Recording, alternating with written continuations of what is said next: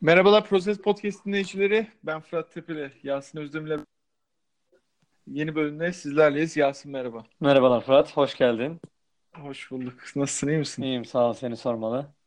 İyi valla. Bugün biraz kayda geç girdik. E, hafta içi biraz yorgunluk. E, işti, şuydu buydu falan. E, playoff'ların bazı serileri de bitti. Anca biz kayda girebiliyoruz. E, tabii hayat yoğunluğu devam ediyor yani. Tabii Yapacak ki bir şey sen yok. kısa bir tatil de yaptın. Ben evet böyle bir küçük kaçamak yaptım. E, bir tur yaptım geldim. E, ama uzak kalmadım. E, playoff'larda abi bayağı basketbol kalitesi olarak fark etti değil mi ya? Ee, Direkt olarak yani karşılaştırılamayacak seviyede. Evet, rekabet falan oldukça artmış durumda ki e, NBA'in son geldiği durumda artık kötü ile iyi arasındaki gap iyice açılmış durumda. E, artı e, playoff'a giren takımlar için de iki grup oluştu. Özellikle Doğu için bahsediyorum. Batı'da da bu kısmen var ama Doğu'da özellikle yani e, Indiana'nın da işte Oladipo'suz ancak canının yetmediği durumda ilk dört takım arasında ikinci dörtlü arasında bile bayağı fark açıldı ve şu anda seriler de belli aslında. İkinci tur serileri. Doğu'da da mesela yine 8-8 olarak bir güç kopması vardı. Yani işte Kings biraz orada başını sokmaya çalışıyordu ilk gruba ama o da yapamamıştı. E, playoff'ta da bayağı belli etti yani. Ee, Tabii ki şöyle zaten hani playoff'ların da yapısının değişmesiyle ilgili bu konferansların kaldırılması en azından playoff sıralamasında hep zaten son senelerde konuşulan bir şey.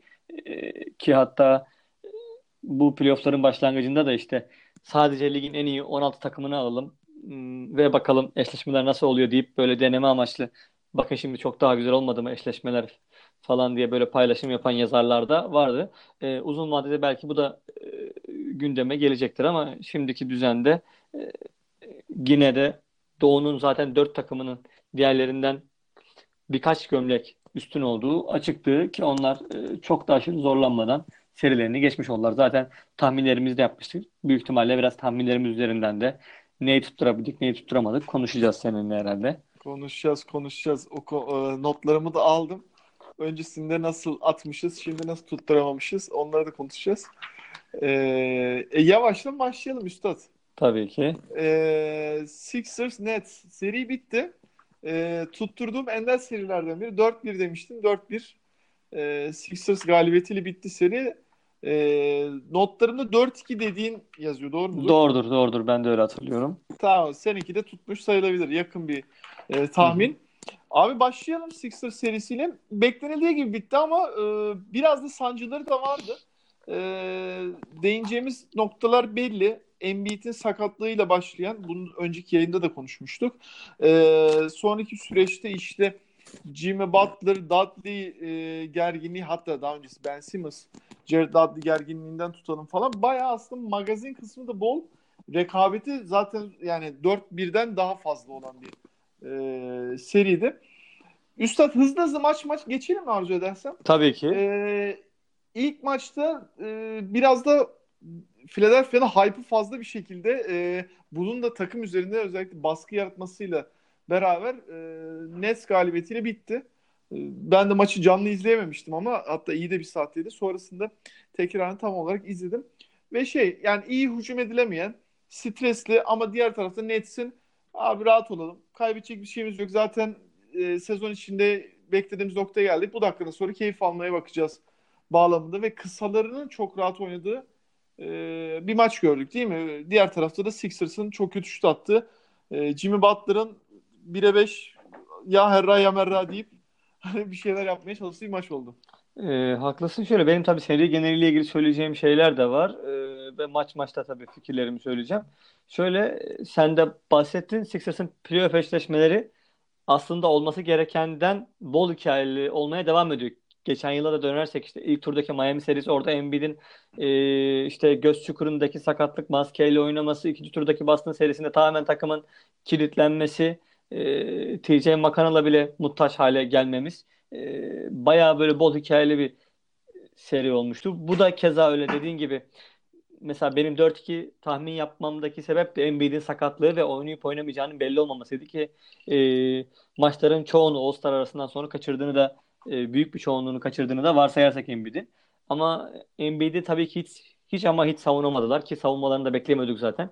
Çok sevilen ve hani saygı duyulan Jared Allen açısından aslında bir kötü bir eşleşme oldu bu. E, fiziksel olarak Embiid'le hiç mücadele edemediğini gösterdi. Zaten Jared Allen mücadele edemeyince e, Ed Davis ki o da sonradan sakatlandı ve e, Randy Hollis Jefferson'a falan kaldılar. Hiç yani Embiid'in çapında bir adam karşı tarafta olmayınca Embiid 20'şer dakikalarda işte 20 küsur sayı ortalamayla falan bir seri geçirmiş oldu. E, Joe Harris Nets'te hiç katkı veremedi. Hiç oyuna giremedi. E, Caris LeVert Nets'in en iyisiydi. Bunu söylememiz lazım herhalde. Ki sezon içerisindeki sakatlığı olmasaydı keşke dedirtti tekrardan bize. E, dolayısıyla hani ben Embiid'in biraz daha fazla maç kaçıracağını düşünerek 4-2 demiştim orada. E, kaçırmayınca tabii ki seri çok daha rahat bir hale geldi. Tobias'ın ilk maç haricinde birazcık toparlanması, geri dönmesi bence Sixers adına en güzel gelişme. Yani Embiid'in sağlığını zaten önümüzdeki 10 yıl boyunca Sixers'ın e, en önemli gelişmesi olarak tutuyorum tepede. Onun haricindeki faktörleri değerlendiriyorum sadece. Tobias'ın dönmesi çok önemli. E, dediğim gibi Jared Dudley'nin gerginlik politikası. Onu yine zaten diğer maçları içinde konuşuruz. E, dediğin gibi önemliydi. Birinci maça gelecek olursak dediğin gibi benim orada bahsedeceğim şey taraftarın yuhalaması oldu yine. E, NBA'nin acımasız kendi oyuncusunu bile e, yuhalayan seyircisi ünvanının başına olmadığını Sixers seyircisi bir kez daha göstermiş oldu. Zamanında Covington neler çekti. Ondan önce Iguodala vardı. Ondan Iverson'lık beklenen dönemlerde e, neler neler yapıldı ona. Dolayısıyla kötü performans görünce bütün takımı da tüm maç boyunca yolladı taraftar ve Ben Simmons hatta buna tepki gösterdi falan. Daha sonra Amir Johnson'ın bir telefonla oynama vakası oldu bench'ten dolayı ceza aldı. E, maç performansına döndüğümüz zaman 25'te 3'lük 25'te 3 üçlük attığımız bir maç oldu. Dolayısıyla böyle bir üçlük performansıyla oynanan maçı kazanamadık. E, Jimmy Butler takımı sırtlayan isimdi ki ben de bu teoriye katılıyorum. Aslında Jimmy Butler'ın takımı sırtladığı Sixers kötü bir Sixers demek. Dolayısıyla onun biraz daha böyle e, kaliteli bir rol oyuncusuna dönüşmesi gerekiyor ne yazık ki bu takımın e, ilerlemesi için. Ha uzun vadede bu rol onu, bu rol onu te- tatmin edecek ya da etmeyecek. Onu tabii ki kendisi karar verecektir. Yazın da e, anlaşıp anlaşmayacağı ile ilgili. Durum bu. Ee, abi iyi toparladın ilk maçı. Ee, şey konusuna katılıyorum. Butler konusuna katılıyorum. Butler'ın domine ettiği Sixers biraz bana şeyi hatırlatıyor. Ee, Westbrook'un domine ettiği Thunder abi. Ee, agresif bir takım oluyor. Evet. Özellikle Butler hatırla ilk maçta sürekli zaten çok güçlü bir oyuncu. Drive ederek e, bitirdi. Foul aldı. E, dış şuta evet, orta mesafe iyi soktu o gün. Ama ya takımın normal oyunu bu değil tabii ki. Yani top paylaşımı dair hiçbir şey yok ki Sixers e, ligin Golden State'le beraber en çok top paylaşan takımı. E, asist üzerinden oynamayı çok seven bir takım. Hiç alakası yok. Yani bu direkt Sixers karakteri değil. Haklısın. Orada da tabii e, maçın gerginliği çünkü taraftarda da bahsettiğim gibi bir stres oluştu. Yani ardı ardına şutlar kaçtı, kaçtıkta kaçtı. Abi o sırada da net akıyor yani. Aktıkça akıyor. Zaten kısalar üzerinden oynuyorlar. Şutları falan girmeye başladı. Ee, taraftar da böyle bir stres dolunca tam aslında Butler'lık şey oluştu orada. Ee, psikoloji oluştu. Yani ver baba. Çünkü Butler'ı biliyorsun tam o stresten adam. Yani o stresi aldıkça daha iyi oynuyor.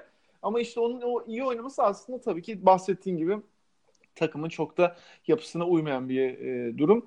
Ve evet yani güzel toparladın o şekilde e, maçı kaybettik. Yuhalanın üstüne de tabii e, Ben Simmons'ın açıklamaları falan var. Onları zaten artık çok değinmeye gerek yok ama ikinci maçta tabii bu biraz yaradı. Özellikle ikinci maçta üçüncü periyot e, abi canlı izledim. Yani e, tüm izlediğim maçlar içinde en iyi hücum performansı periyot anlamında diyorum. Oradaydı yani. Ee, şöyle ki zaten hani uzatmaya gitmeyen bir maçta 145 sayı bulduk yani. Daha bence konuşmaya gerek yok. Hücum performansı anlamında. Ee, Aynen öyle. Ee, ve şey yani takımda çok akıyordu. Zaten Ben Simmons çok agresifti. Ee, onun etkisi vardı. NBA'de tabii çok az e, oynattık ki hemen her maçta da bahsedeceğiz bundan. Ee, benim gözümde tüm seride %50'yi bulmadı abi bence fiziksel kapasitesi. Yani herkes %70'li %80'li diyor. Hayır abi. Asla. %... Çok, çok kötü durumda aslında. Yani %50'yi bence anca bulmuştur yani. Ee, çok kötü durumdaydı. O da zaten ilk maç için e, daha doğrusu seri anlamında genel bir toparlamada değindiğin gibi fiziksel farklılıktan dolayı e, dövdük yani.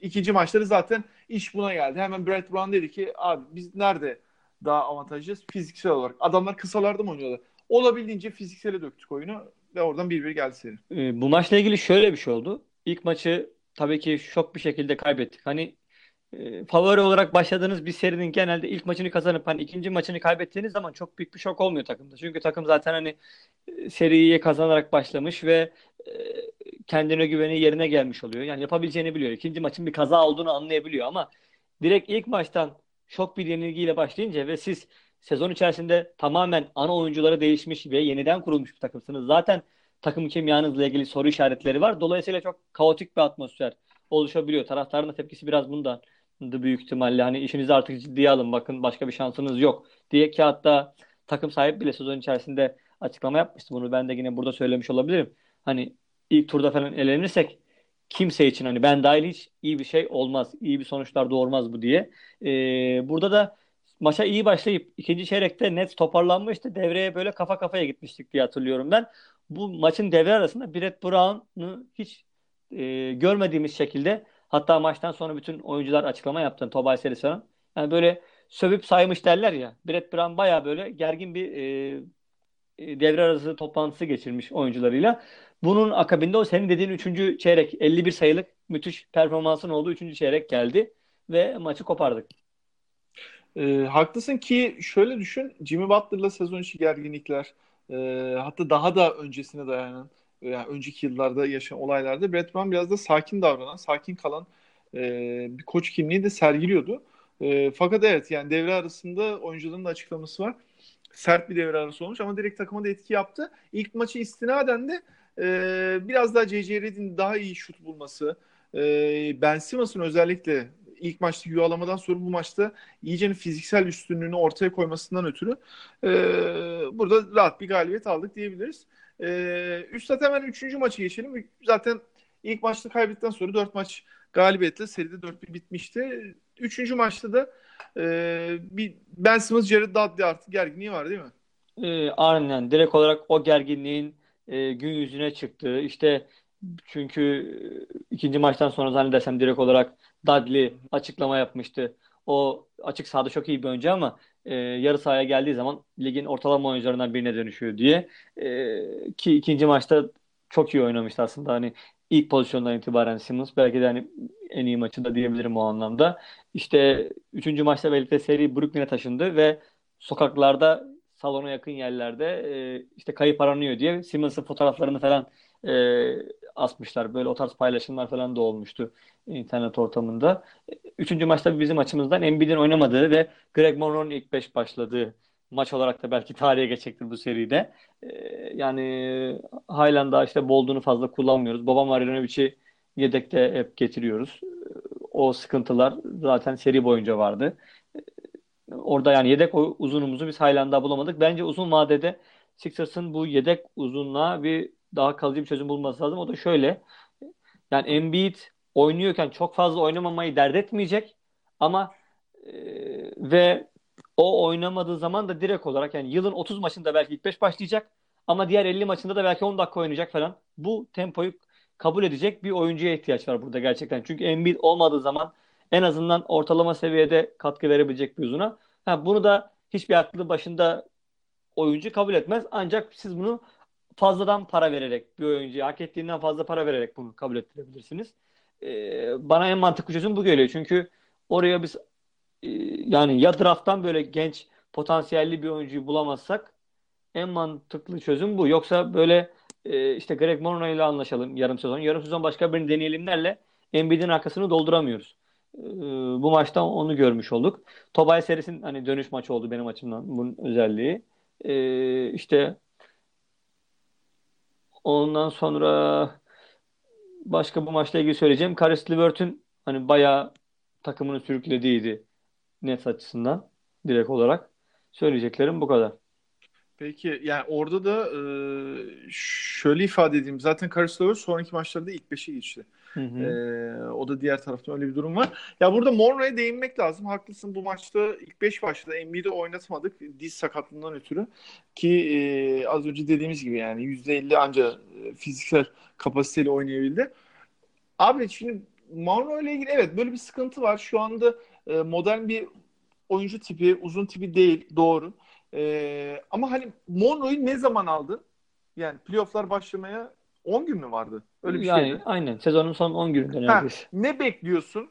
Ne para verdi? Ne bekliyorsun? İşte bu, bu. Ha burada e, evet Bolden'ın süre almaması, Ben Simmons'ın 5 oynamaması evet o konuda gerçekten Brent Brown çuvalladı diyebiliriz yani. Ki şöyle. Brent Brown çuvalladı ve şey yani e, şuna da değineyim abi hemen. Monroe'nun zaten iyi, abi şöyle hesap et ya maç 16 sayı farklı bitti Monroe eksi 9 ile bitirdi ya. Yani ve orada da Ben Simmons 5'e aldığı an karşı takım zaten kısa olduğundan dolayı Ben Simmons hareketli uzun olarak kalıyor. Çok daha rahat hareket ediyor ve çok da agresifti. Tobias Harris 6'da 6 üçlük atmasa abi farka çok bakma yani. Maç krize de gidebilirdi. E, haklısın. Şöyle yani Bolden'la ilgili neden oynamıyor isyanımızın sebebi şu. Bolden'ı biz hani zaten fiziksel olarak çok güçlü bir adam olarak görmüyoruz. Onu daha hareketli bir uzun olarak görüyoruz değil mi? Yani daha kalıplı uzunlara karşı başka çözümler. E, işte Boban'ı falan oynatmaya çalışıyoruz. Nets gibi kalıplı bir uzuna sahip olmayan takıma karşı bile Bolden'dan yani faydalanmayacaksak ne zaman faydalanacağız? E, şimdi Toronto uzunlarına karşı ne yapmasını bekliyorsun o zaman? Yani Ibaka ile beraber mi oynayacak? Ya herhalde öyle yapacak. Şey. Çünkü çok doğru söylüyorsun. Çok iyi tespit. Yani Ed Davis de zaten sakatlandı. Adamların kalın uzun kalmadı. Tamamen kısa kaldılar. Ee, ve tek amaçları e, okey abi biz kısa takım olarak fiziksel olarak olabildiğince fiziksel temaslar uzak 3 sayı çizgisinin gerisinden oynayacağız ve içeri girdiğimizde floater atıp bitireceğiz abi. Mantıkları bu. Okey ama abi savunmada zaten adamlar açık veriyorlar. Abi vursana oraya ya. ya yani. Boban'da bile e, şöyle bir sıkıntı oluyor. Karşı takım çok hızlı olduğu için hani Boban'ın iyice fiziksel müdahalesini kullanamadığında Boban zaten sana eksi yazar abi. Çünkü adamlar zaten temastan uzak oynadıkları için Boban'ı da üçlük çizgisine çekemeyeceğinden dolayı Boban sana savunmada eksi yazıyor. Sen Boban'la nasıl artıyı kazanırsın abi? Ee, oyunu e, hücumdayken pot altına yıkarsan, kendi savunmaya geçtiğinde dış oyuncuları baskı yapıp oyuncuları içeri çekmeye çalışırsan ancak o zaman Boban'ı kullanırsın. E, bunları da zaten sezon e, pardon serinin ilerleyen dönemlerinde ancak yapabildik. Başta bunu da yapamadık. İlk maçı hatırla abi. Kepazelik yani. Zaten full dışarıdan oynadılar. Boban'ın da etkisi kalmıştı. Abi alsana artık orada ya olduğunu. Daha bu adam ne yapsın yani? Ona hiçbir anlam veremedik. E, fakat dediğim gibi ilk maçta bahsettiğim gibi yuhalama sonraki e, seri, e, serinin devamında Jared Dudley'nin e, kötü yorumları diyeyim. Ben Simmons'ı orada gerçekten çok motive etti. Yani oradan bayağı bir şey kazandık psikolojik anlamda. E, Tobias Harris'in de ilk maçtan sonra abi hücumda takır takır takır abi. İşte tam dediğim yani Durant'in bir tık altı abi. Hı hı. Yani kapasite olarak hücum anlamında diyorum. Savunmadan bahsetmiyorum. Hücum anlamında bir tık altı abi. Budur işte. Hı. Ve hemen bir istatistikte e, toparlayayım abi orada da. Bu sezon e, pardon şey geneli istatistiği e, seri geneli. Abi sezonda zaten biliyorsun ikinci takas da All-Star sonrası olduğu için e, biz hep ne diyoruz? Herkes de söylüyor bunu. Pick and roll oynayacak abi bu takım. Budur. %11 pick and roll oynarken %16'yı getirdik abi. Ki ilk maçtaki kepazeliğe rağmen ortalama %16'yı getirdik. Jimmy Butler, e, Tobias Harris pick and roll'lerin sayısı neredeyse iki kata çıkmış durumda yüzdesel anlamda. Yani Jimmy Butler'ın yaptığı hücumdaki pick and roll oynanmasından bahsediyorum. Bak hemen fark etti. E, haklısın. Aynı rakamı ben de gördüm. Şöyle aynı mesela Spurs'un da yaptığı gibi yani e, DeRozan ve Aldridge ilk beşleriyle sahadayken başka bir basketbol oynuyorlar. Yedekleriyle oynarken işte Bertanslı e, Milsli kadroyla bambaşka bir basketbol oynuyorlar. Dolayısıyla biz de evet e, Simmons ve Embiid'le başlayıp yani ilk beşle oynadığımız anlarda sahadayken e, başka bir şey oynamamız lazım. Daha sonra direkt işte Jimmy Butler'ın yedek oyun kurucu olduğu artık hani TJ'nin iyice ne e, oyun dışına yetilmesi de benim açımdan olumlu bir gelişme açıkçası öyle söyleyeyim. Hani eğer Sixers TJ McConnell'a muhtaç oluyorsa bir yerde o takımda o işler iyi gitmiyor demektir benim açımdan. ki iyi gitmediğini gördük sezon içerisinde. Çünkü Markel Fultz'tan hiç faydalanamadık vesaire. E, dolayısıyla hani Jimmy Butler'ın yedek oyun kurucu olduğu, Tobias Harris'in sürüklediği 5, e, Bobanlı, işte James Ennis ve Mike Scott'lı 5'i kastediyorum direkt olarak. E, bu 5'te daha pick and roll ağırlıklı oynamamız gerektiğini zaten e, her aklı başında insan görüyordu. Dolayısıyla bunu biraz daha yapınca o oyuncular için de olumlu bir şey oldu. E, Tobias serisi de Jimmy Butler'ı da kısmen kazanmış olduk bu seride tekrardan. Çünkü Tobias Harris e, belki ilk 4-5 maçtan sonra çok rezalet bir dönem geçiriyordu açıkçası. Hani en azından %40'la üçlük kazanan adam hani 30'larda atmaya başlamıştı. Hatta 28'lere falan inmişti yani aynen öyle. Ee, doğru diyorsun. Dördüncü maçı geçelim yavaştan. Ee, serinin herhalde izleme zevki anlamında da yani. Ee, işte ben yurt dışındayken takip ettiğim maç da buydu zaten. Ee, maçıydı 112-108. Kritik maç Mike Scott'ın köşedeki üçlüyle ki e, Philadelphia açısından yine sıkıntılı bir maçtı. Olabildiğince işi fiziksele yine vurdu ki yapmamız gereken buydu. Evet okey. Ee, ama maç yine de şeydi yani. E, krize girmişti. E, TJ McConnell konusunda katılıyorum sana. Fakat e, yine de bir 5-10 dakika arasında abi biz süre vermeniz gerektiğini düşünüyorum. Çünkü TJ McConnell'dan çok çok eksiyemezsin abi. Çok şey katmaz sana ama maç ritmini değiştiriyor abi.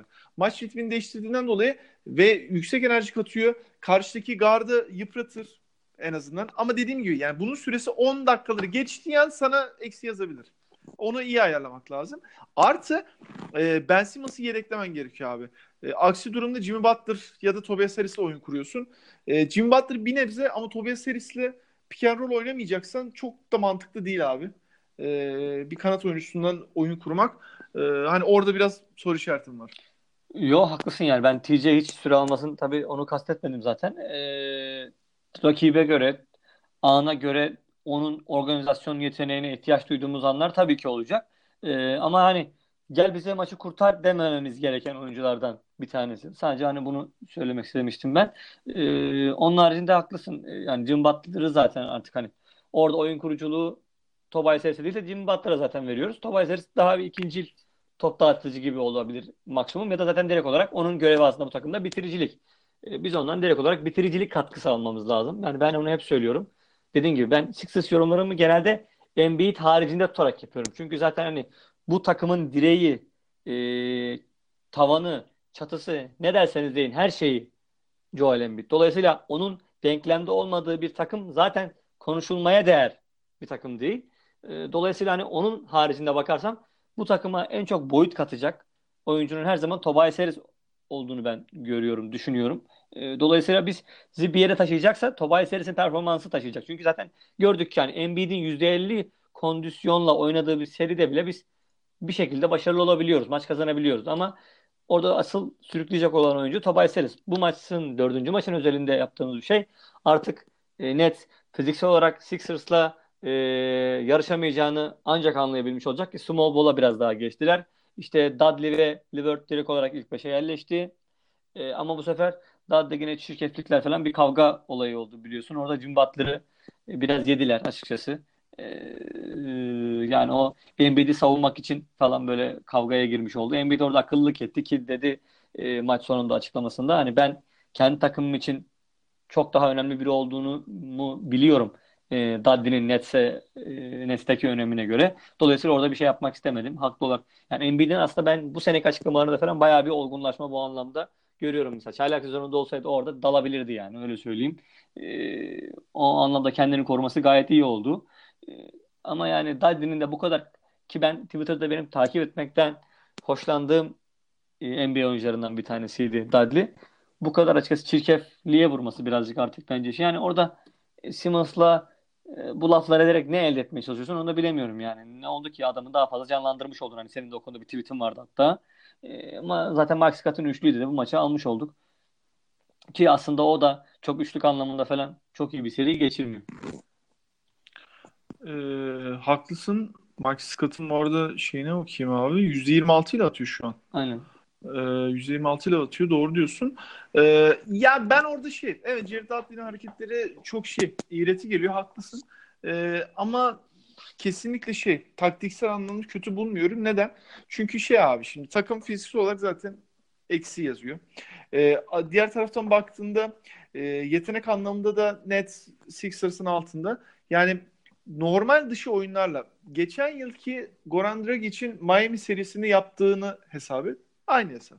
Hiçbir fark yok. Yani işi çirkefliğe vurup e, Sixers'ın mental anlamda e, yıpranmasıyla, e, düzeninden çıkmasıyla bir maç alsa kar da abi sonuçta. Dört maç aldığında seri geçmiş oluyorsun yani. Ondan dolayı bir maç çok değerli yani.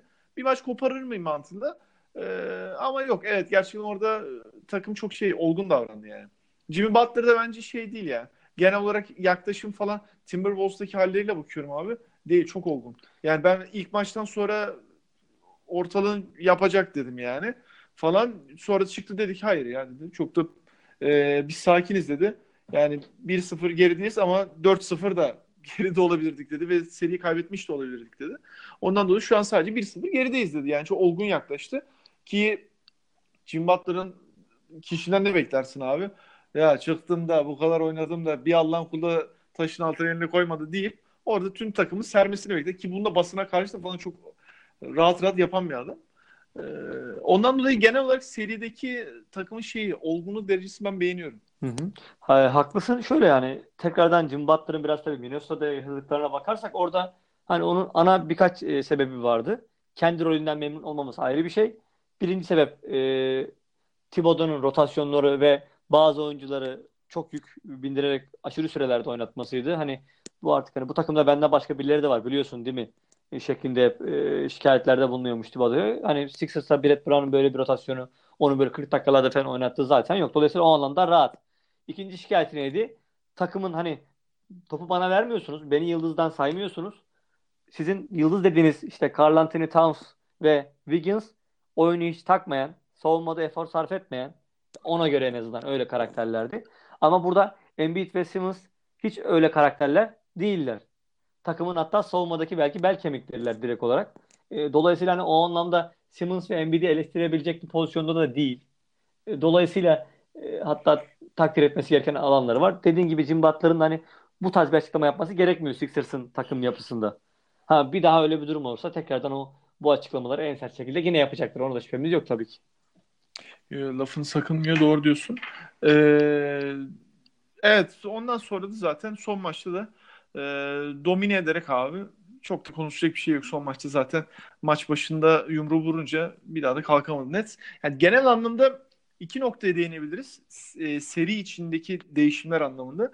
Bir, Embiid'in e, ilk maçta özellikle boş bırakarak agresif bir şekilde Nets'in üçlük atmasını e, tahrik etmesi üzerine. Sonrasında Embiid'in çok defa boş kalmasına rağmen içeri drive ederek biraz da fiziksel temas alarak ya foul ya bitirmesiyle. Zaten abi adam çok güçlü kalıyor ya.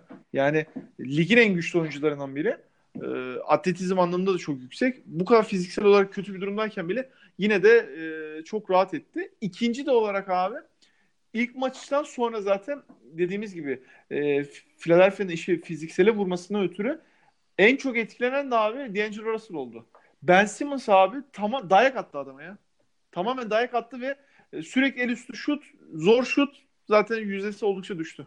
Hmm, haklısın yani. Dinwiddie ve e, Lillard çok daha iyi seri geçirdiler o tarafta. Ki hatta belki sadece iyi seri geçiren Nets oyuncuları onlar olabilir. Diğerleri. Crooks kayıptı. E, Joe Harris dediğim gibi kayıptı. Jared Allen zaten Embiid'den dirsekler yedi falan. Her türlü seriden kopmuş oldu. Kafaca da kopmuş oldu. Aslında Dudley bir anlamda kendi takım arkadaşlarını bile kötü etkiledi diyebilirim ben.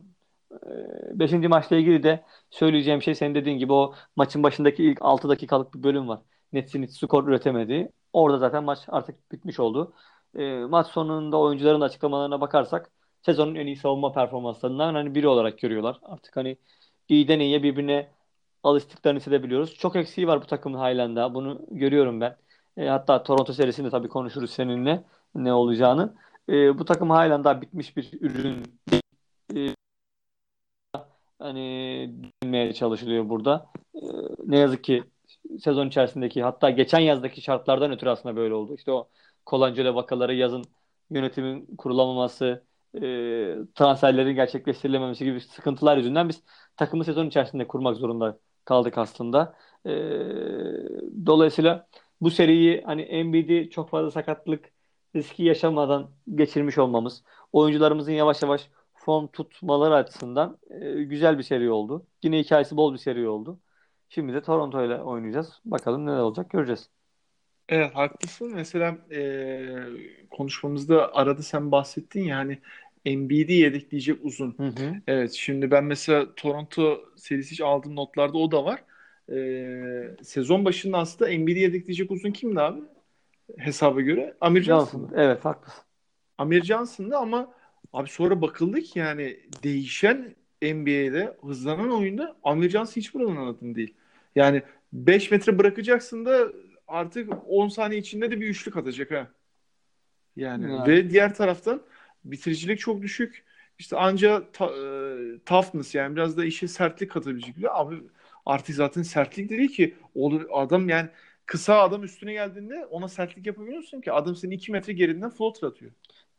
Yani dokunamıyorsun ona yani. Şöyle Amir Johnson'la ilgili bir de şöyle bir durum var. Hani o liseden gelen son oyunculardan olduğu için e, yıl tecrübesi fazla olmasına rağmen yaşı o kadar büyük değil aslında ama biz e, adamda sanki gereksiz bir yaşlanma var gibi hissediyorum ben böyle direkt olarak. Yani sanki e, Takımın abisi. yani 40 yaşındaki bir oyuncunun yani belki Ginobili son senesinde çok çok daha iyi durumdaydı ondan fiziksel olarak öyle söyleyeyim. Ya da şu an Vince Carter belki daha iyi durumda olabilir yani ondan fiziksel olarak.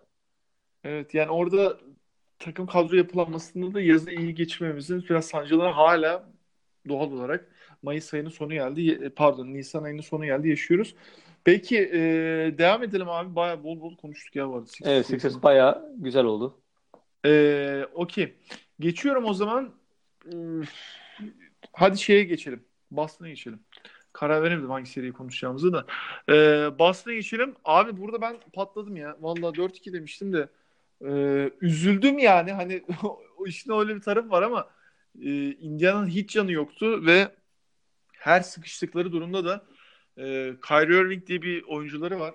Boston'ın çok iyi topçu abi ya. Ee, Boston'la ilgili tabii ki çok olumlu yorumlar geldi bu seride artık. Hani hem de Marcus Smart e, seriyi kazanmaları, rahat geçmeleri, işte sezon içerisindeki hastalıklarını bıraktılar falan. İşte Gordon Hayward bazı benim de izleyebildiğim maçlarda e, bölüm bölüm bayağı iyi katkı verdiği e, anlar da oldu. E, şöyle bizim ben de direkt olarak patlamışım tabii. Ben- Benim de 4-2 demiş olmam lazım bu seriye. Hani biz daha rekabetçi bir Indiana bekliyorduk ama e, tabii sezonun ikinci yarısında onlar Oladipo'suz oynayınca ve artık on, enerjileri tükenince ki zaten son maçta da hani beşinciliğe falan düşmüşlerdi artık. E, kötü bir seri geçirdiler açıkçası. Hiç yapacak bir şey yok ama Indiana'yı eleştireceğimiz bir şey de yok. E, zaten hani ben Utah'ta da hani Derek Favors'la da aynı yorum yapacağım. Hani 4 numaranız zaten Teddy Young'sa ancak bir yere kadar gelebiliyorsunuz. Hani benim karakter olarak sevdiğim bir oyuncu olsa da e, ne yazık ki durum bu. E, Oladipo'nuz yok. Yani hücum ve savunmanızın bel kemiği diyebileceğiniz bir oyuncu yok.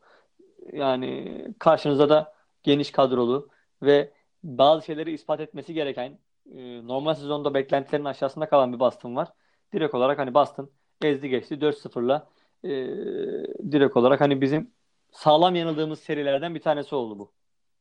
Ya haklısın orada şimdi şöyle düşünelim. Biz iki maç nasıl verdik abi? Hatırla konuşmalarımızı.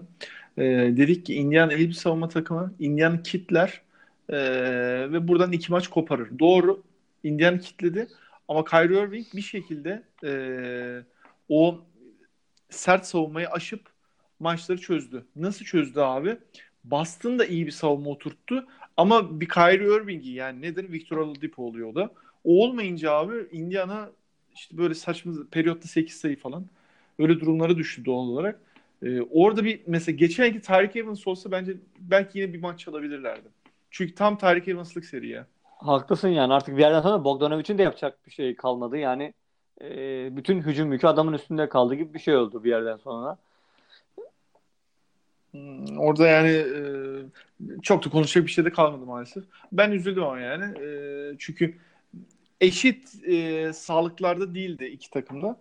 Yani Marcus Smart'ın e, değeri aynı değil tabii Oladipo ile karşılaştırdığımızda. E, şimdi şeyde göreceğiz. Milwaukee serisinde göreceğiz bakalım ne olacak. Hı hı. E, peki geçiyorum. Toronto. E, Toronto'da yine Philadelphia gibi 4-1 geçti abi. E, ben yanılmışım ya. 4-0 demiştim de ilk maç e, onda da Orlando'nun DJ Augustin diye bir oyuncusu var. O da saçma şeyler yapıyor. Aynen. Şöyle e, ben 4-1 demiştim hatta sen 4-1 kime verdin hani falan demiştin. Ben de demiştim ki belki Terence Ross bir maç kurtarır ama beklemediğimiz bir adam maçı çevirmiş oldu. Ama neticede ben bu seride rakamsal olarak tutturmuş oldum. E, yani yani Evet. bir züğür tesellisi olarak bunu söyleyeyim en azından. E, dolayısıyla hani Orlando'nun da tekrardan aslında yani aslında tipik bir Steve Clifford takımı oldular onlar. Yani e, böyle potansiyelin üzerinde oynayan ama tavanı da belli. E, bu çekirdekten bir şey çıkmayacağını biliyoruz aslında. E, dolayısıyla onlar açısından sadece bir playoff tecrübesi aldıkları bir seri oldu. E, Kyle Lowry yine oynayamıyor playoff'ta gördüğümüz kadarıyla. Toronto'da aslında ben aşırı formda geldiklerini düşünmüyorum. Ha Kawhi Leonard'a bakarsak hani bence ligde Ben Simmons'ı en iyi savunabilecek kim var dersen direkt olarak ben Kawhi Leonard ismini veririm. Ee, ki ona karşı bayağı da zorlanıyor. Ben Simmons'ın bence aslında bu Toronto serisi, Toronto Sixers serisine yani buradan geçiş yaparsak birazcık e, kariyerinde ne olacağını göreceğimiz önemli serilerden biri olacak. Hani çünkü şutu gelişmezse bu tarz adamlara karşı ne yapacağını göreceğiz. Hani diğer serilerde de konuşuruz. Mesela playoff'ta gördük. Donovan Mitchell zorlanıyor mu? Zorlanıyor. Şutu var mı? Var. Jamal Murray oynamakta zorlanıyor mu? Zorlanıyor. Şutu var mı? Var. Bu adamlar direkt şut üzerinden oynuyor oyuncular ama ne bunlar? Genç kardılar. Yaşları küçük. Playoff tecrübeler az. Dolayısıyla bu sahaya çıktıklarında işin bir defa psikolojik tarafında zorlanıyorlar. Dolayısıyla yani Ben Simmons'ı eleştirdiğimiz işte şutu yok da ondan oynayamıyor değil. Ben Simmons şutu olsa da bu sene kariyerinin ikinci yılındaki bir oyuncu olarak playofflarda zorlanacaktı büyük ihtimalle. Dolayısıyla e, o anlamda Ben Simmons için yine belirleyici bir seri olacak bu. Ee, haklısın ama tabii orada mesela ilk e, seri olarak en çok baskıyı gören oyunculardan biriydi. Psikolojik anlamda bahsediyorum. Ee, tüm serileri hesabı katarsak orada iyi reaksiyon verdi. Tabii bir Nets'e reaksiyon vermekle Toronto'ya reaksiyon vermek aynı değil. Doğru diyorsun. Ee, orada da göreceğiz. Ee, abi Toronto'da da şu anda bildiğin Leonard'la Siakam'ın üzerine bindi tüm takım gidiyor yani. Ee, detay değineceğiz zaten Philadelphia eşleşmesinde de. Orada da dediğin gibi Kyle Lowry sıfır sayıyla başladı zaten. Ee, sonra biraz toparladı ama yani genel olarak takım savunmasının üstüne oturtmuş durumda e, tüm seriyi ve sonrasında zaten özellikle Vucevic'in de iyicene silmesiyle beraber e, çok bir şey yapamadı Orlando. O işte Orlando artık orada nasıl bir yol izleyecek yani Vucevic ekseninde devam mı edecek? Abicim yok biz başka bir yola girip giriyoruz deyip e, sıfırdan alacak? Onu bu yaz göreceğiz. Onların da bir e, yani köşe dönemeçlerinden gibi bir noktadalar. E, Toronto açısından da sonrasında zaten dört maçta da abi savunmayı kitleyerek Hı hı. e, aldıkları bir seri oldu. Orada da zaten ortayı Marc Gasol'le kapatıyorsun. Marc Gasol'u kenara aldığında zaten Ibaka aynı performans sana savunma anlamında veriyor. E, farklı tipte olmalarına rağmen e, kanatlarda zaten abi iki tane manyakları var yani. E, e diğer taraftan bakıyorsun Danny Green kötü bir savunmacı değil. Kesinlikle değil. iyi bir savunmacı. E, Kyle Lowry de zaten savunmada eksiklerini kapatıyorsun. Niye? Siakam açık kapatıyor. Kawhi Leonard açık kapatıyor. E, Danny kapatır. Çok iyi top çalar. E, ortayı zaten kapatıyorsun. Marc Gasol'le e, şeyle, Ibaka'yla. E, ondan dolayı onlar da rahat geçtiler yani. Onun o bir yok ama işte orada Norman Powell ve birazcık işte kısmen Patrick McCaw falan böyle e, kullanmaya çalışıyorlar. E, mesela Anunoby olsaydı ben daha da hani korkardım kendi açımdan. Hani çünkü fiziksel olarak e, Sixers'ın zaten hani kanatları normalde sıkıntılıydı ki işte şimdi Tobias falan var biraz daha e, oradaki opsiyonumuz çoğaldı ama genel olarak yine o alanda zayıfız yani. Yedek biz de Jonathan Simmons'a falan oynatıyoruz e, son e, dakikalarda. İşte burada da Zaire Smith'i niye oynatmadığımız e, sorunuyla e, karşı karşıya kalıyoruz tekrardan. E, bence hani Jonathan Simmons'a vereceğimiz dakikaları Zaire Smith'e verebiliriz. E, şöyle ki hani topsuz savunmada evet Jonathan Simmons oyunu daha iyi biliyor olabilir ama birebir eşleşmelerde bence Zaire Smith çok çok daha e, iyiydi. Yani birebir savunma anlamında. En azından e, Jonathan Simmons'tan daha fazla üçlük de atabiliyor. Ki Sixers için üçlük atabilen oyuncu ne yazık ki çok değerli. Elimizdeki e, Landry Shamet'i de gönderdiğimiz için Clippers'taki arkadaşımıza e, selam da göndermiş olalım buradan. O serilere tabii geçeceğiz. E, dolayısıyla peki senin bu seriyle ilgili bir tahminin var mı şu an? Toronto Sixers'la ilgili hazır konuşmuşken. Vallahi abi detaya gireceğimiz zaman söyleyeceğim Hı. var. Elbette var da bayağı da zorlandım Ben, yazarken. aynen ben de çok zorlandım bunu düşünürken. Hadi şeyde söyleyeyim ben onu madem. Seri konuşacağımız zaman. Tamam, Dur şimdi aynen, aynen. söylemeyeyim de. Tamam. Ee, şey konusunda e, Anunoby konusunda hak veriyorum. E, ama orada biraz şöyle ayrılıyorum senden. E, haklısın. Hak vererek ayrılıyorum. E, playoff'larda biraz daha rotasyonlar daralıyor ya. Hı hı. Yani ondan dolayı o kadar da çok etkisini düşünmüyorum. Yani ya şu anda mesela Jeremy Lin'e verilen süre ortada abi. Evet. Atıyorum. E, Jody Mix'e verilen süreler ortada. Yani ondan dolayı şu anda saysak 5 işte ortadan 8 kişilik rotasyonda falan oynuyor Toronto. Ee, Yani haklısın. E, sorun çözücü olarak onu hemen rotasyona katabilirdin. Doğru diyorsun. Ama abi yani normal 82 maça göre kıyaslarsak evet. Yani Ya bir- etkisi daha az yani. Bir de şöyle bir durum var. Hani Siakam'ın da performansı arttığı için ona hani orada bir kanatlarda savunma yapabilecek 3-4'ü savunabilecek hatta Hı hı. 5'i de savunabilecek zaman zaman e, kısa beşlerde e, bir oyuncuya sahip oldukları için dolayısıyla çok fazla aşırı o ihtiyacı hissetmiyorlar. Haksız. E, hissetmiyorlar. Ben Smith mesela 5'e aldığımız e, şeylerde rahat oynar abi Siakam. Evet. E, peki onlar da yani sonuç olarak 4-1 rahat geçtiler. Abi son seriye geçiyorum. Yani çok da konuşacak bir şey yok ama benim çok üzüldüğüm bir seri Milwaukee Detroit. E, o da Blake Griffin'e herkes olduğu gibi ben de üzüldüm yani. E, ama zaten çok domine ettiler ya. Çok bilmiyorum ne konuşacağız da. Evet. Ee, yani orada şey bile yansıtılamadı yani. Biraz işte Antetokounmpo nasıl savunulur çok az o da örneğini verdi. Ee, hani çünkü genelde şey olur ya ikinci turda e, bir takım eşleştiğinde doğal olarak ilk turda e, adamların rakibi nasıl oynamış buralardan biz feyz alabileceğimiz noktalar var mı diye doğal olarak bakarsın. Ee, çok da bir şey veremedi ya. Ya haklısın şu Detroit'in tabii en iyi oyuncusu sakat olunca ve tek aslında NBA seviyesinde böyle her takımda kabul edebileceğimiz e, oyuncusu diyelim e, Black Griffin için. Hani vasat, vasat üstü tek oyuncusu belki de aslında ona bakarsak. E, sakat olunca pek konuşulacak bir şey kalmadı. E, tek belki işte Donovan Mitchell'ın yerine zamanında draftta seçtikleri Luke Kennard biraz daha e, katkı verdi. Hani onun e, biraz daha hani genç yaşında playoff tecrübesi kazanması açısından e, etkili, sevindirici bir seri oldu. E, Milwaukee cephesinde işte biraz daha Sterling Brown falan e, katkı vermeye başladı. Dolayısıyla o anlamda biz 4-0 geçeceğini herhalde tahmin etmiştik bunun. Öyle e, düşünüyorum şu andaki rakamlar tam aklımda benim yok ama 4-0 demiştik diye hatırlıyorum bu bu seriyi. Dolayısıyla hani bu o anlamda belki de bir tarafta olarak benim açımdan reytingi en düşük seri diyebilirim. En az takip ettiğim, en az merak ettiğim öyle söyleyeyim. E, haklısın. Evet 4-0 demiştik bu arada. Ben hatırlatmış olayım. E, artı sezon içi maçlarda da yine notumda gördüm. Orada da 4-0 abi. Yani sezonda 8 maç yaptılar. 8'de 8 box geçti. E, evet çok konuşacak bir şey yok. Yani onlar da e, Detroit'te yani bir yan parçaları neler bulabilir? Yazın onlara bakacaklar. Yani Blake Griffin'in ağır kontratıyla beraber e, ne olacak ona bakacaklar. Ama şey yani onlar için kötü bir olmadı yani. Sonuçta sakatlanmasaydı belki bir iki maç çalacaklardı ama o da çok yakın ihtimalde değildi. Ee, peki ilk turu böyle bitirmiş olduk. Batı'ya geçmeden hemen ikinci tur eşleşmeleri madem belli oldu onları da konuşalım. Çünkü e, belli ki ikimiz de dayanamıyoruz. Durup durup ikinci tur eşleşmeleriyle ilgili aralara yorumlar sıkıştırıyoruz. Ee, Üstad her zamanki gibi Sixers'a e, torpil geçerek Sixers Raptors'la başlıyorum. Sezon içi 3-1 Raptors önde yapılan maçlarda. Ee, hemen ilk bilgileri vereyim. İlk maç cumartesi saat belli değil. Ee, bahis sitelerinde ise Milwaukee, Toronto, Boston, Philadelphia abi. Doğu şampiyonluğu için sıralama olarak e, ihtimaller açısından daha yükseğinde. En yüksek Milwaukee ve Toronto. Sez e, ben de mesela 4-2 dedim. Yani baştan söylemiş olayım. Raptors dedim. Ee, burada da sana topu şöyle atacağım abi.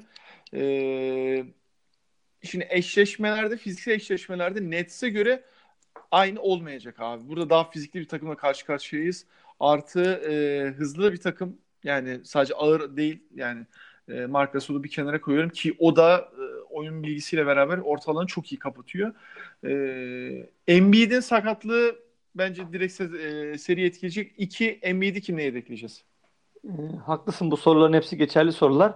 o sezon içerisindeki e, maçlara baktığımız zaman 3-1 tabii Toronto bize karşı üstün maçlarda ama biz bu son takımımızla takaslar sonrası elde ettiğimiz takımla e, hiçbir şekilde oynamadık Toronto'ya karşı. Dolayısıyla hani o maçları çok ölçü alabileceğimiz tarafları var, alamayacağımız tarafları var.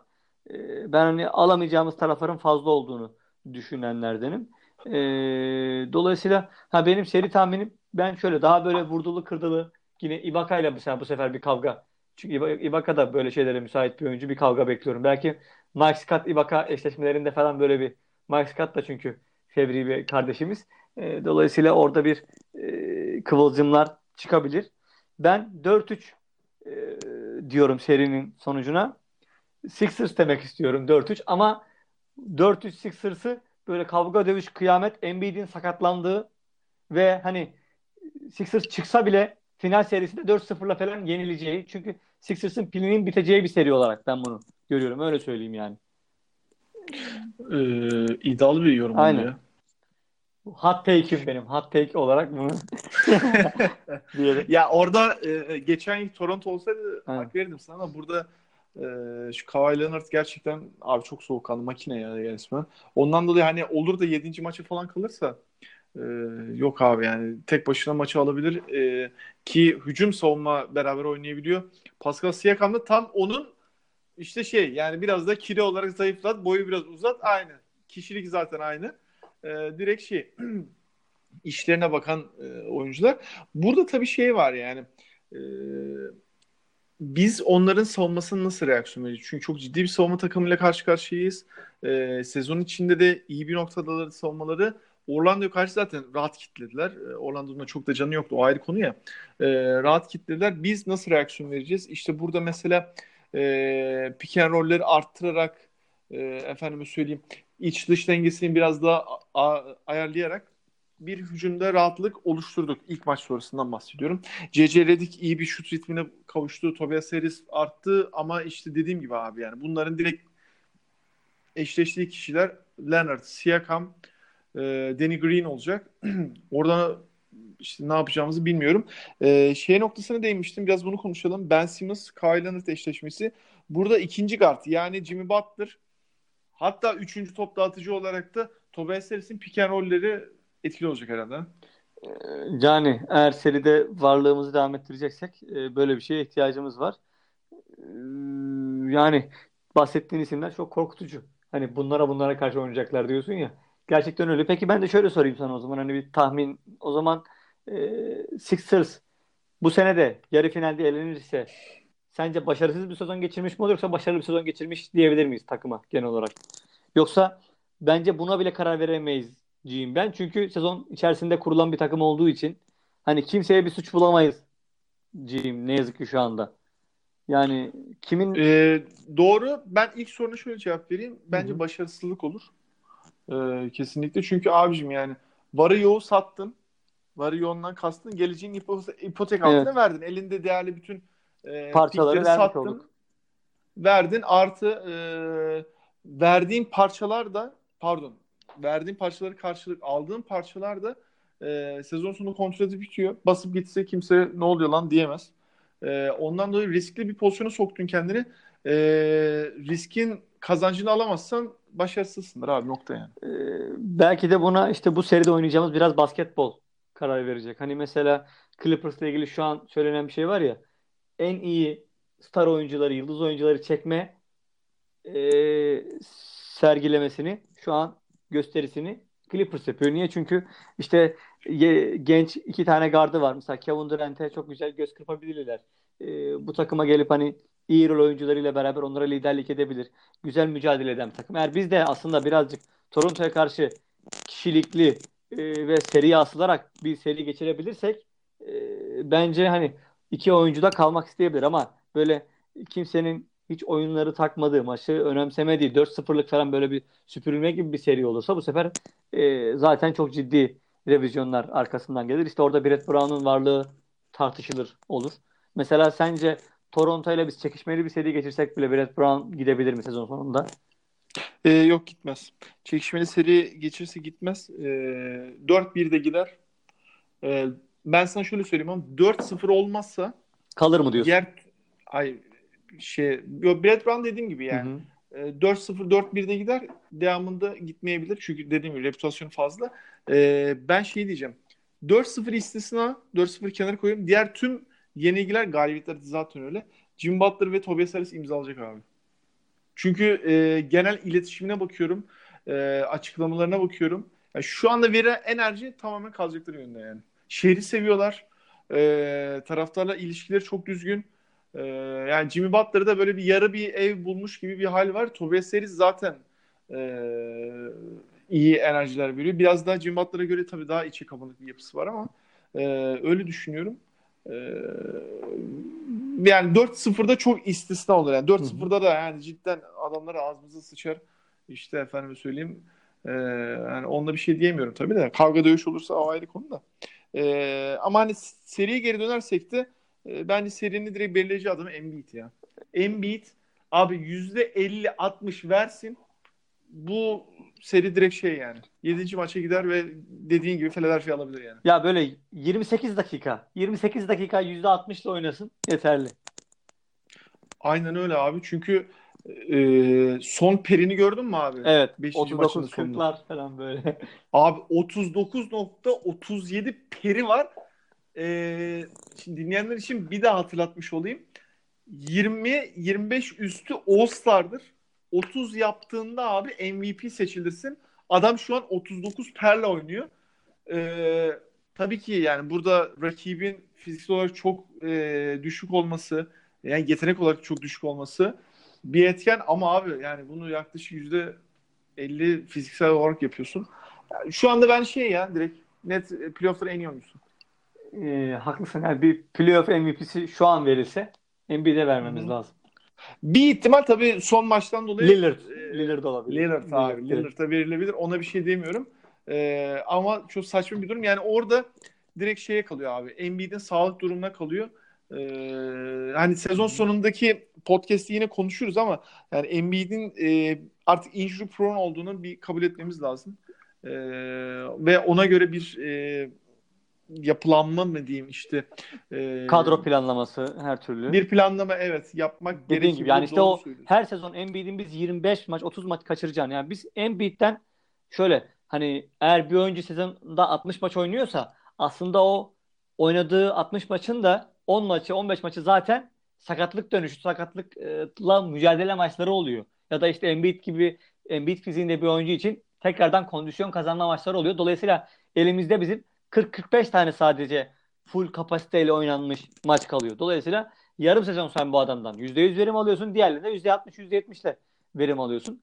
Dolayısıyla dediğim gibi hani Embiid'in arkasına yani şu an bir direkt oyuncu ismi de gelmedi açıkçası. Gelse direkt söyleyeceğim böyle ama güvenebileceğimiz hani başka bir takımda direkt olarak net ilk 5 oynayacak ama Sixers'a sırf şampiyonluk için e, az süre almayı kabul edecek ve Embiid'in oynamayacağı o 25-30 maçta e, süre alacak bir oyuncuya bu durumu kabul ettirmemiz lazım. Bu yoldan çıkış olarak hani ne yazık ki önerim bu. Onun haricinde dediğim gibi biz değerli takas e, ve draft haklarımızı da verdiğimiz için şu anda biraz daha scouting'e çok ağırlık verip ki aslında ben bu yazki draft seçimlerinin başarılı olduğunu düşünüyorum. İşte Landry Shamet ve Zaire Smith örneğinde Shaq Milton'u da hatta bunun içine katıyorum. E, dolayısıyla e, iyi draft seçimleri yaparak mesela Spurs'un Derek White'e yine seçmesi gibi. Bir zamanlar NCAA'in ikinci liginde oynayan bir oyuncu olarak. Dolayısıyla artık bu tarz ufak hamlelere kaldık. Yani işte Houston'ın işte Daniel House'u bulması gibi falan. Artık bu takımı bu şekilde kadro genişletmeleriyle e, yoluna devam ettirmemiz lazım. Çünkü bu takımın artık çekirdeğini 3 aşağı 5 yukarı biliyoruz. Abi bir şey soracağım. Şimdi ben sana farklı düşündüğüm bir nokta var. Evet. Sen Zaire Smith'in iyi bir seçim olduğunu mu düşünüyorsun? Ee, ya ben ne verdi abi bu sezon? Ya ben hani potansiyel olarak öyle söyleyeyim. Yoksa hani bu sezonki katkı olarak bakarsan hiçbir şey vermedi. Yani hatta Shake Milton daha çok katkı verdi diyebilirsin bile. Yani şöyle söyleyeyim. E, Zaire Smith'i hemen hızlıca yorumladım. Çok takılmayalım tabii de. E, Zaire Smith zıp zıp tipi dediğimiz hani eskilerin tabiriyle atletizmi yüksek. Efendim söyleyeyim hani e, kariyer boyunca da dış şutunu geliştirip, driplingini geliştirip komple bir oyuncu olmasını beklediğimiz, iyi bir skorer olmasını beklediğimiz bir oyuncu. E şimdi zaten e, bu sezon sakatta gitti. Hı hı. Eksi birle başladın. E, bir de belki 10 kilo mu ne sadece kastan kilo vermiş. Zaten hani o da gitti falan. E, doğal olarak yani çok da süper bir dış şutör de değil. Evet bir üçlüğü var ama hani böyle bir e, şutör diyebileceğim, net şutör diyebileceğim bir durumu da yok zaten. E, yani zaten abi seçtiğin seçim sırası da hani rahat bir seçim sırası. Tutup da sen 25'lerden 30'lardan bulmadın bu adamı yani. Ondan dolayı bilmiyorum yani. Ben Hı-hı. şu anda hiçbir şey almadım. Mesela Jonathan Simmons Zer Smith e, konusuna değindin ya. Hı hı. E, ben orada direkt zıt görüşteyim abi. E, playoff'ta abi hiç böyle genç menç dinlemem abi. Bana en iyi kim katkı verecek? Jonathan Simmons haklısın hücumda sana bir şey vermiyor. Ama zaten Zaire Smith'i de sen en fazla dipte üçlü kullandırtacaksın yani. Abi onun yerine de zaten farklı bir set çizip o hücumu farklı döndürebilirsin ama e, Jonathan Simmons e, Nets'e karşı niye bu kadar hani e, biz savunmada oynattık? Dayak atsın diye abi. Zaire Smith'e sen dayak atamazsın ki. Dövsün yani bildiğin dış şutörleri dövsün ve dışarı püskürtsün. Budur yani. Şöyle hani Zaire Smith tabii ki hani bu sezon açısından bakarsan bir katkı sunmadı. Şöyle o takası ben o seçimi şöyle ben değerlendiriyorum. Onu işte aldığımız Miami pikiyle beraber değerlendirdiğim için hani ben başarılı bir draft e, dedim. Hatta hani aslında onun yerine seçtiğimiz ve takasladığımız daha sonra birincise de baktığın zaman o da çok iyi bir sezon geçirmedi. Dolayısıyla e, ikisi arasında çok büyük bir fark yok benim gözümde şu anda. Hani potansiyel olarak iyi bir seçim olarak görüyorum. Mesela Shake Milton da hani şütörlüğü var. Onun da bambaşka sıkıntıları var tabii ki oyun anlamında. Ee, hani Landry Shamet hani başarılı bir seçim olarak görüyorum. Direkt olarak. O mesela direkt ikinci tura kalması beklenen bir oyuncuydu çünkü. Onu direkt bulup oralardan çıkartmak önemliydi. Ki senin e, Tobay serisi takası yapmana olanak sağladı aslında Landry Shamet'in varlığı. Dolayısıyla o yüzden başarılı seçimler dedim. Ki e, Seminki döneminde bile Sixers çok başarılı draftlar geçirmedi açıkçası. Colangelo döneminde rezalet draftlar geçirdi. O Pasechnik seçimleri falan. İşte Furkanlar, e, Luvavu, Cabarro'lar bunların hepsi sıkıntılı seçimler oldu Sixers adına. E, dolayısıyla bundan sonra draft haklarımızı daha dikkatli kullanmamız. İşte belki gelişim liginden oyuncuları biraz daha ufak ufak katabilmemiz tekrardan işte Covington'ı bulabildiğimiz gibi. Yani bu oyuncuların sayısı çok fazla değil. Öyle her sene bir tane Covington bulamazsın. Veya işte her sene kolejden bir tane TJ McConnell getiremiyorsun. Çünkü e, senin gördüğün oyuncuyu diğer takımlar da görüyor. İşte sen Fred Van Vliet'i Toronto draft etmeden işte yaz kampına daveti de takıma kattı mesela. Neticede o anlamda da rakiplerim var. Yani onu kastediyorum. Bundan sonra bu takım bu şekilde ancak üstüne koyacak. Ee, yazın kendini büyük kontratlarla bağlayıp böyle salary cap'ını 200 milyon dolarlar seviyesine yaklaştırınca neredeyse. Evet doğru diyorsun. Ee, yo, hak veriyorum sana. Ee, yani şey Miami pikine göre bakarsan evet o konuda öyle ama yani aldığın adam da dediğim gibi yani e, çok bir şey demiyorum. Furkan bu arada Furkan seçiminden sonraki seçim kim biliyorsun değil mi? Evet. Abi, tatsız ya yani hani ona da biz söylemeyelim de hadi şeyler dinleyicilere bakmak isterler kendileri baksınlar. Ee, Üstad Boston Milwaukee'ye geçelim artık. Baya konu konuya açıyor. Çünkü bugün iyice uzattık yayını. Ee, Boston Milwaukee sezon içinde Milwaukee 2-1 abi. Ee, iki takım da buraya 4-0'la geldi.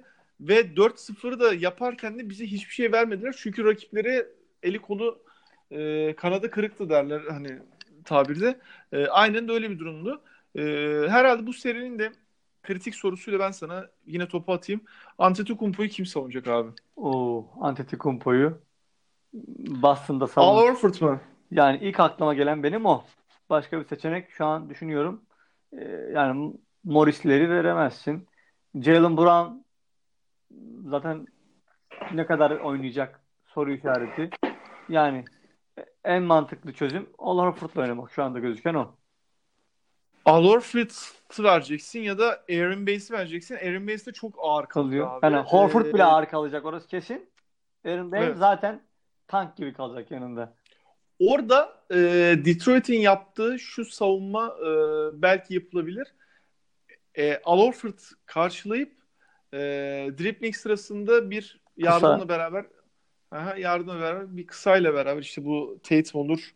E, muhtemelen Kyrie Irving'den getirtmezler onu falan. E, hani orada ne olacağı belli değil. E, artı Irving için de bu kadar rahat bir seri olmayacak bu arada. E, çünkü karşısında bayağı kaslı bir guard var. Eric Bledsoe. Ee, ben hala Eric Bledsoe'nun bir yerde patlayacağına inat ettim anasını satayım. Düşünüyorum. Yani bu düşüncemden de kesinlikle vazgeçmiyorum. İlk e, turu da çok iyi oynadı bu arada. Bana da sağ olsun bayağı nazire yaparcasını. E, fakat ben dediğim gibi bir yerde patlayacağını düşünüyorum. E, kaç kaç diyorsun? Ya şöyle bu seriyle ilgili mesela yine Embiid'in geçen sene de böyle bir paylaşım olmuştu. Her sezon playoff başlangıcında o e, 3-4 tane resim paylaşarak işte her seride Sixers'ın oynayacağı oyuncu takımları e, seçiyor. İşte ilk turda tabii ki zaten oynayacağımız rakip belliydi. Ondan sonra ikinci turda e, Toronto'yu maçının bir resmini paylaşmıştı. Yani kendisinin bir pozisyonunu Toronto maçından koyuyor. Yani işte ikinci turda Toronto ile oynarız diyor. Üçüncü tura yani Doğu finaline geldiğimizde karşısına mesela Boston'ı koymuştu o. Direkt olarak Milwaukee'nin eleneceğini düşünüyor mesela Embiid. Finalde de diyor hani biz Golden State ile oynarız. Kendisi böyle finale kadar götürüp takımını kafasında böyle takımlarla e, eşleştirerek bir paylaşım yapıyor. Her sene geçen sene de bunu yapmıştı. Dolayısıyla e, orada ben e, 4-3 diyeceğim yine. Bu seri de uzun olacak. Kısa olmayacak. E, yani Bucks diyorum ya. 4-3 Bucks diyorum ben. Ee, sen Sixers Raptors'a 4-3 Sixers demiştim. Ben bayağı uzun Sixers seriler bekliyorum bu sefer. Çünkü bu dörtlü Anladım. bu dörtlü e, sıkıntılı bir dörtlü aslında öyle söyleyeyim. Ya, ya, ya ben notumu alayım. Notumu Hı. alayım. Gerçi kaydediyoruz ha. şu anda Zaten sonuçta ama ben yine de notumu alayım yani. 4-0 4-0 biterse ben sorarım sana diyorsun. evet aynı. Yok yok o kadar da bitmez herhalde ama e, abi ben de 4-2 diyorum ya. Ben de Bucks diyorum. Bucks mı diyorsun? Ben de Bucks diyorum. 4-2 diyorum. Çünkü e, insanlar fark etmediler tabii. 4-0 bir anda Indiana'yı kitleyince ama Boston çok kötü sezon geçirdi abi. Boston çok kötü sezon geçirdi. Ee, Marcus Smart işte herhalde bu seride de olmayacak diye biliyorum ama bilmiyorum hatalı. Galiba var. galiba. Ee, bu seride de olmayacak diye düşünüyorum. Hani biraz da o böyle bir toplayıcıydı. Ee, takımı kenetleyiciydi falan. Ee, o da yok. Şu anda biraz o role e, Jalen Brown soymuş durumda. O da şeye göre bu arada. Sezon içine göre daha iyi bir performans veriyor. Bir tık daha e, Marcus Morris bir tık toparlandı. Gordon Hayward bahsetmiştim bu arada. O da çok iyi bir seri geçirmişti. E, ama şey yani sonuçta dönüp dolaşıyor. Kyrie Irving Jason Tatum'un eline bakıyor abi. Aa, yok abi ben e, Bledsoe'ya karşı Irving bir defa bu kadar rahat hareket etmeyecek. Artı e, şeyi de Antetokounmpo'yu da bilmiyorum ya çok iyi savunabileceklerini düşünmüyorum. Geçen yılki Ben Simmons savunmalarını hatırla. Ee, ama Antetokounmpo da öyle değil ya. Onun bir tık abi. Bir tık daha üstü. Yani. Yani e, Ben Simmons insanlar fark etmiyorlar belki guard oynadığı için ama Ben Simmons çok fizikli bir adam. 5 oynadığı e, bölümleri açıp izleyebilirler Nets'e karşı. Çok rahat pik yapıyor böyle ve şey e, oyuncu pike öyle bir takılıyor ki abi. Sanki Boban pik yapıyor yani. Öyle bir şey. Geniş aslında. insanlar farkında değil. Ama Antetokounmpo onun bir tık daha üstü. Ee, ve şey yan parçaları falan da daha iyi ya. Hmm, ya şöyle en azından Bucks'ın rol oyuncuları rollerini kabul ederek oynuyorlar. Celtics'te bu kabul edilmiş bir durum değil. Ee, ve hani Indiana serisine bakarak Bucks eşleşmesine bir işaret e, gönderemeyiz. E, Boston açısından. Yani onu bir ben e, referans olarak kabul etmiyorum açıkçası. Çünkü hani, takımlar arasında dağlar kadar fark var. Dolayısıyla e, ortam değişecek ve çok daha e, sıkıntılı bir seri yaşayacak Boston. Ee, haklısın evet. Yani ikimiz de Milwaukee dedik. Ben iki maç verdim Boston'a. Sen üç maç verdin. Peki e, yavaştan Doğu'yu bitirelim. Evet. Ee, bayağı da konuştuk. Ee, Batı'ya geçelim. Abi Batı'da daha tabii çekişmeli seriler geçiyor. Ee, biten bir seriden başlayalım istersen. Portland, Oklahoma mı? Değil ben biraz daha soft başlayayım dedim. Houston, Utah diyecektim. Tamam. Ee, ama dur Portland, Oklahoma konuşalım. Biraz daha zevkli bir seriydi. Ee, Üstad hadi bana biraz Damian Lillard'ı anlat bakalım. Şöyle bu seri herhalde direkt olarak hani skor olarak eşleşme skor olarak değil de direkt kazanan tarafı yanlış bildiğimiz tek eşleşme bu oldu herhalde şu ana kadar. Aynen. Ee, ve hani diğer serilerde bilmiyoruz. Şu an bir Spurs Nuggets ne olacak diye hani belki düşünebiliriz. Orada biz yine Nuggets'a şans vermiştik diye hatırlıyorum. Uzun bir seri olsa bile. Ee, ama burada direkt olarak mesela Oklahoma'nın rahat rahat geçeceğini düşünüyorduk. Ama orada hesap etmediğimiz bir şey oldu herhalde ikimizin de. Oklahoma'nın sezonun ikinci yarısını ki bunu vurguladık aslında kötü geçirdiğini ve Paul George'un sakatlığını. Ee, bence direkt olarak hani burada Paul George'a ben birazcık hani Paul George'un sakatlığının takımı kötü etkilemesine ve genel olarak Oklahoma'nın sezon başındaki savunma düzeyinde olmamasına bağlıyorum. Hani Lillard'ın e, form durumuna e, tabii haksızlık etmek istemem ama daha çok bu Oklahoma'nın kötülüğünden ben e, öyle düşünüyorum ve birazcık fazla Russ Lillard e, rekabet oldu bu seride. Belki olması gerektiğinden fazla ki Portland'a baktığımız zaman geçen sene New Orleans'a süpürülmüş bir takım. Hatta Lillard'ın da böyle bir açıklaması var. Bizim e, underdog olduğumuz bir seriyi geçmemiz lazımdı. Tıpkı böyle bir seriye ihtiyacımız vardı. Kendimizi ispat etmemiz lazımdı diye. Yani Lillard'da benim gördüğüm, bana biraz Lillard anlat dedin ya ben e, Lillard'ın birçok hani yıldız oyuncudan, sevdiğimiz oyuncudan çok daha fazla star ışığına sahip olduğunu düşünüyorum açıkçası öyle söyleyeyim. E, yani kötü basketbolcu olabilir. E, ne derseniz deyin ama bence yıldız ışığı olarak hepsinden birkaç adım önde o anlamda. Yani e, birçok oyuncuda olmayan özellik. Mesela Paul George'da öyle bir ışık yok. Doğru. Doğru. Katılıyorum sana. Onlarda da hatırlasana. Portland'ın o yol ayrımına geldiğini yani. Aldridge e, ve Damian Lillard ikisinden birini elden çıkaracakları zaman biraz da doğru tercih yaptığını sen görüyoruz ha. Ee, ya orada o ismi doğru seçtiler ama ondan sonra benim hani ki sevdiğim bir GM e, Neil Olshey e, biraz kadroyu fazla rol oyuncularına mahkum etti. Biraz rol oyuncularına fazla para e, vererek takım kurdu ve şişirdi takımını açıkçası e, kontrat olarak. E, onların hani uzun vadede böyle bir sıkıntıları var. Ve şu an e, sezon başında takım sahipleri falan da vefat etti. Takımın o anlamda belki geleceği belirsiz olabilir. Benim hani cami olarak sevdiğim şehir olarak da hani böyle küçük bir şehrin e, değişik bir takımı biraz hani şehirde kü, sosyokültürel anlamda hani etkili de bir şehir. E, o kendi ekonomik büyüklüğüne nazaran daha fazla etkili olan bir şehir.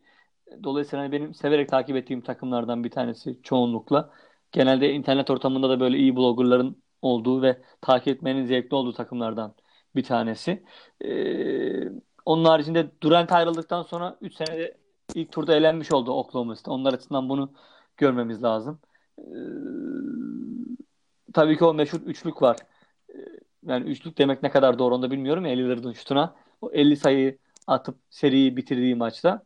Hatta maç sonunda Paul George işte o şutu kim ne derse desin kötü bir şuttu falan diye bir açıklaması var. ESPN'den Kirk Goldsberry bununla ilgili bir yazı yazdı. Hayır aslında o şut bayağı iyi bir şuttu.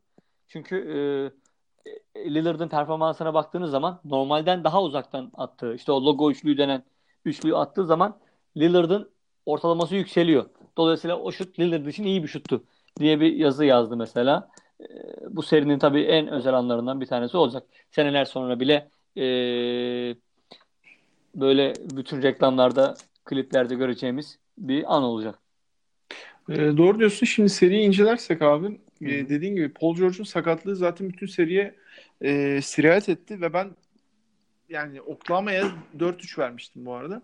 Oklahoma'ya 4-3 verirken Paul George'un sakatlığını hesaba katmıştım ama bu kadar etki yapacağını öngörememiştim. Ee, burada biraz öyle eleştiri yapayım. Ee, ve Paul George'un sakatlığından dolayı takım normal sezon için ne oynuyordu abi?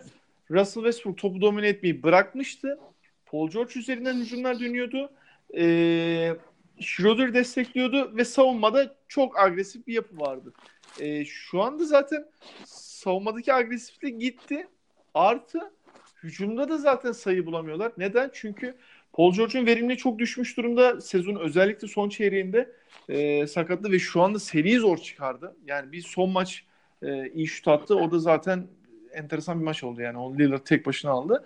Ondan dolayı e, Westbrook biraz da olayı da kişiselleştirince bütün verim bozuldu abi. Yani neye döndü? Geçen yılki duruma döndü.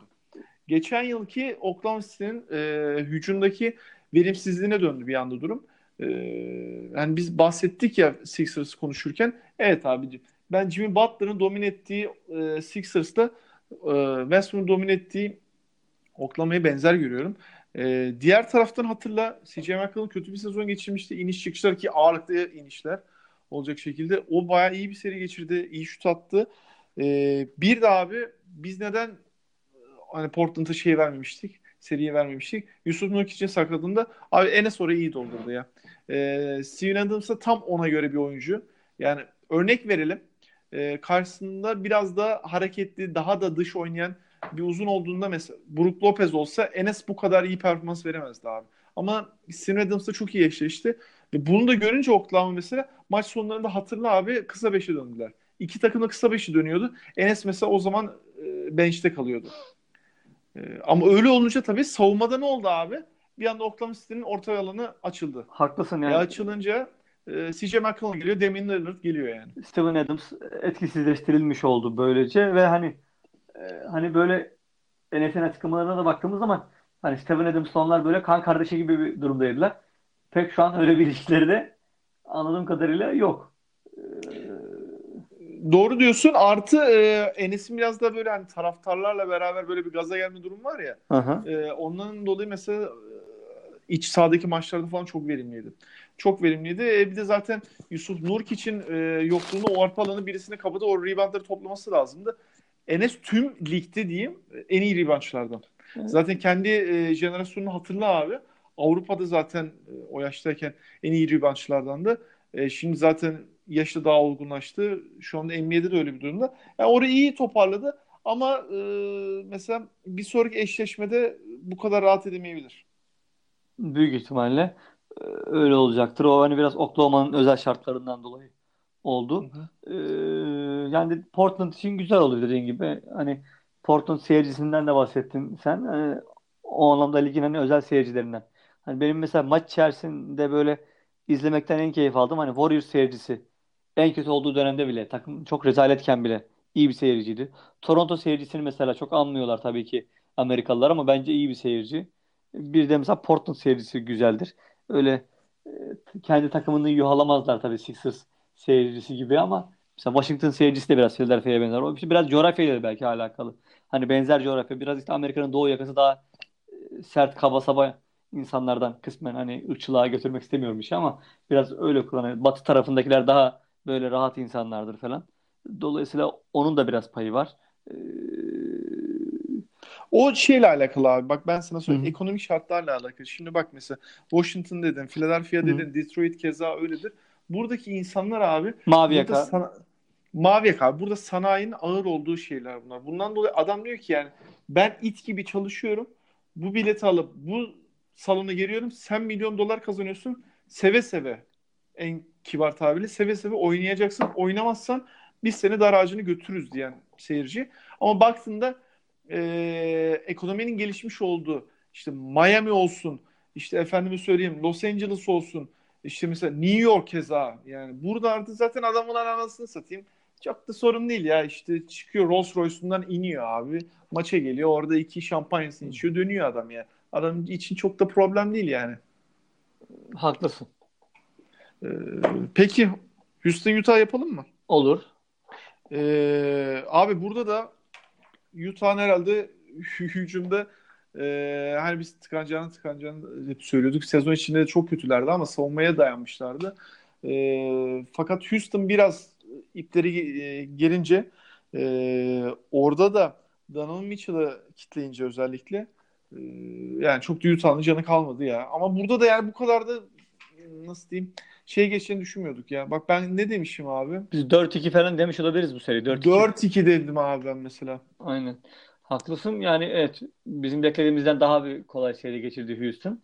Ee, yani Utah da bence artık bu çekirdeğiyle de bir yere varamayacağını anlamış olmalı. Hani yazın büyük bir takas olmayacaksa bence bu çekirdekle artık dağıtmaları lazım ama onlar öyle bir şey yapmayacaklar. Zaten onlar hani ufak market takımı olduğu için böyle tanking işlerine falan çok meraklı bir camiada değil. Hani o, oraya bir düşerlerse oradan çıkmalarının çok uzun e, süre alacağını tahmin ediyorlardır ki hani free agent piyasasından çok fazla oyuncu kapamadıkları için. E, orada hani Favors problemine bir türlü çözüm bulmaları lazım. Hani Jay Crowder falan denediler hatta bu seride. E, Rubio ve Mitchell çok kötü seri geçirdiler. E, hani gördüğüm kadarıyla, benim izlediğim kadarıyla. Yani Eric Gordon bile Mitchell'ı kitleyebildi belli bir süre. E, dolayısıyla hani işte onu daha önce podcast'in önceki dakikalarında söylemiştim. Hani sırf işte e, guardların zorlanması sadece Simmons'ın şut olmadığı için Simmons'ın başına gelen bir şey değil. Hani Mitchell gibi bir oyuncu da zorlanabiliyor. E, dolayısıyla o anlamda hani Simmons'ın şutu olsaydı da zorlanacaktı. Hani demek istediğim bu. Utah açısından e, bu tarz daha bence yapısal problemleri var onların da. Biraz Sixers'a bu açıdan benziyorlar. Hani Sixers'ın da yapısal problemleri takımın hani daha temeldeki problemlerinin çözülmesi lazım. Burada e, Utah bir türlü o skoreri, ikinci skoreri e, oturtamıyor takıma senelerdir. Öyle bir sıkıntısı var. E, ki hani savunma stratejisi olarak baktığımda ben maçlara böyle Harden'ı direkt olarak Gobert'in karşısına çıkartmaya çalıştılar. E, yani orada ama bir şekilde başarılı olsalar da e, yine seriyi kendi lehlerine çeviremediler direkt olarak. E, haklısın. Yani orada çok ekleyeceğim bir şey de yok. Burada sadece Utah herhalde bir e, Donovan ve Rudy Gobert'i bir kenara koyup takım geri kalanını herhalde bir dağıtması gerekiyor. Yani orada Rubio aşısı da çok tutmadı. Yani geçen yıl daha iyi bir durum vardı. Bu yıl e, çok da iyiye gitmiyor. E, orada çok yapacak bir şey yok. Uysun artık. Rakibini bekliyor. Peki biraz hızlanalım. Golden State evet. e, Clippers'a geçelim. Abi e, 4-0 demiştim ya. Ben de 4-1 demiştim. Bir maç Lou Williams'la Harrell alacak demiştim. Adamlar gittiler iki maç aldılar. Ee, evet yani enteresan işler oluyor ama orada da şey ya Golden State savunmada sıkıştırmıyor yani. Savunma o kadar gevşek tutuyor ki e, bir Durant orada duruyor falan. Draymond Green de çok zaten iyi de sezonla geçirmemişti ama e, gevşek davranınca abi Lou Williams hmm. bildiğin streetball e, tarzıyla e, ikinci maçta çaldı. Haklısın. Orada Draymond Green'le ilgili bir yazı okudum ben. Sezonun işte Mart ayından itibaren işte alt alta bir 10 kilo vermiş. Hani bunu zaten fiziksel olarak da görebiliyoruz.